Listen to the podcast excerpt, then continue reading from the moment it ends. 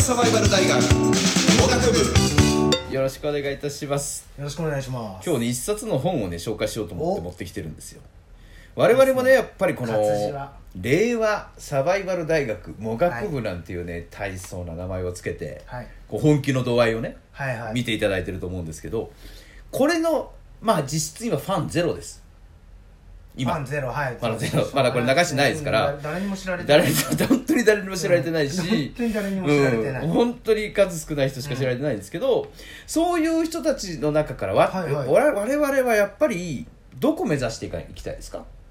やっぱ喋って、うんこの生きていける世界。喋って生きていける世界喋ることがうん仕事になってくれればうんいいなって思いますね。べ超真面目に答えられてるけど 今日ご紹介するのは、うんカルトブランディング」っていう本で、はいえー田中真二さんという方なんですけどなんか熊本に住んでらっしゃるのかな、おーえー顧客を熱狂させる技法というふうに書いてあってうん。例えばアップルはいはい。 B 氏はねもアうップル信者ですよね全部全部アップルですね。全部アップルですよね、全部食べかけですよねしスかマもホ、うん、はい。はい。 iPad もあって iPhoneMacBook MacBook 全部 Mac ですね。全部 Mac でしょなんでうーん携帯が Mac になってしまったからかもしれないですね。マックっていうかうんアップル社うんまあそうですねそ iPhone ん ごめんななさい にご挙めんなさい動不審になることある iPhone iPhone こちら iPhone iPhone iPhone スマホはどこうんまあいいけど iPhone にしてしまって、バイオを使ってたんですよはいはいはいはいはいでもバイオにつないでいくと、んどんどんおかしくなっちゃうんですよなるほどね互換性っていう問題ねそうですまあ、どっちが勝者かって言ったら完全に Windows の方なんだろうけど、確かにやっぱり Apple って、うんまあ、デザイン洗練されてるしそうですねでやっぱりずっとこうで前の Apple 使ってたから Apple みたいな Apple to Apple みたいなことが結構あったりすると思うんですけど、はい例えば鈴木のジムニーうんハーレー・ダビッドソンうんこういうブランドっていうのは、うんうん要するにカルト的にうん信者的に盲信的に信じてるファンがついているブランドはいそれをどういうふうに作っていくかっていう物語なんですすよ。ごいな確かに宗教だな、うん、でそれって実は作り方があってねっていうようなお話だったりするんですよね。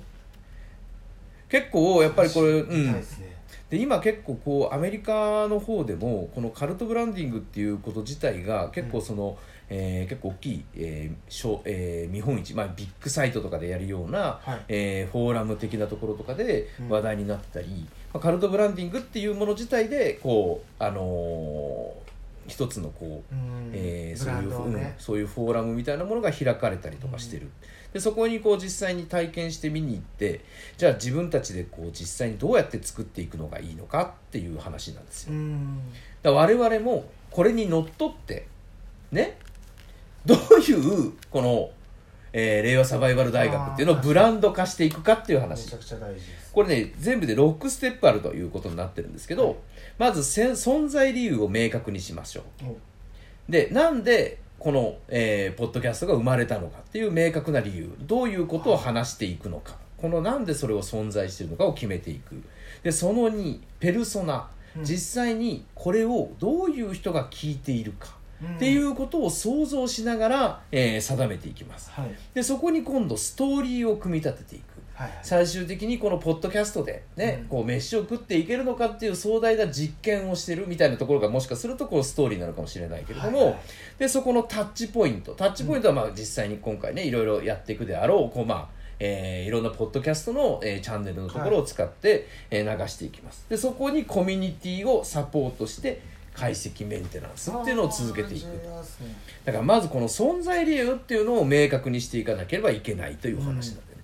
まあこれは別に今回まあこの今後ねちょっとこれを話していこうかなと思いますけど、まあまずねそう自分の中で武器を見定めてみたいなとこうろ、ん今やっぱりねあのーこの間、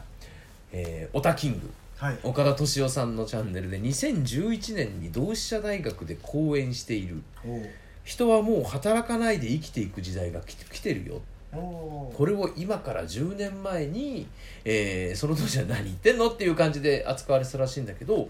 今でもそういう時代が来てるよねい、やー来てますねその時代ですよで単職よりも多職の時代だとうん要は今までは、えーどっかの会社に入って、えー一生懸命仕事を一つの仕事を全うしていってうん会社の組織が、えーの中で出世していって、うんえー権力を持ってより大きな仕事をやっていくっていうのが一つのゴールラインだったけど、えーまあ、今の、ね、時代30年持つ会社がほうんほとんどないっていうふうな時代になってきてる中で、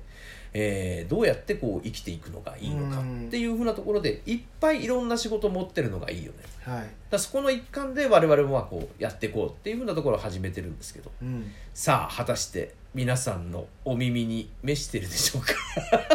あーねしてますよ召し上がれですねお願いしえじゃまあ、す、 うん、誰に受けたいですか想定するはいでも大体こういうのってはいよく言われるのは自分の年齢よりもこう上5歳下5歳ぐらいの人がちょうど青春期を共に過ごしているので、うんみたいな話で、えーあなたとの年齢差が大体10ぐらいあるのかなはいはい、うん、っていうふうに考えた時に、まあ、だからそこのミックスしてるところがメインターゲットになるおーそうなるとやっぱり今だから30後半から、えー40代前半ぐらいのところが一番ターゲットになるかもしれないけどはいはいはいその人たちが今大体苦しんでるのが子育てだったり、うんでそれからまあ管理職だったりはいはいねでどうでしょうかこうまあだからマネージメントみたいなところで悩んでたりはいまあ、これから自分の一生どうやって定めていくのか、はいはいうん、借金があっていや貯金がなくて、うんまあ、いろいろな状態があると思いますけどまあみんな浮かばれてねえ世代なんですよねうん要は時代に翻弄されてる世代じゃ世代確かに景気に左右され左て右されてます就職の氷河期でありうんで、えー調子よくなるのかなと思ったらリーマンショックでなんとなくショックを受けうん給料が上がらずにここまで来てるみたいなところが、まあ、正規雇用になれなくてみたいな、でもまあ多少インテリジェンスにうん富んだ人が聞き始めてるんだろうなっていうようなジャンルではあるんですけど、うんうん最終的には四畳半据えた感じのあれあのーあれですよね、えー独身男性あいつかアイドルに、アイドルを嫁にしたいってまだ思ってる。ーうんうんまだ人生始まっちゃいねえよっていう、まだ本気出してないだけっていう、はい我々の同志と共に。僕はうん。 23頃うのん。自分うん。がうん超お金なくてうん。本当にお金ないお金ないってうん。も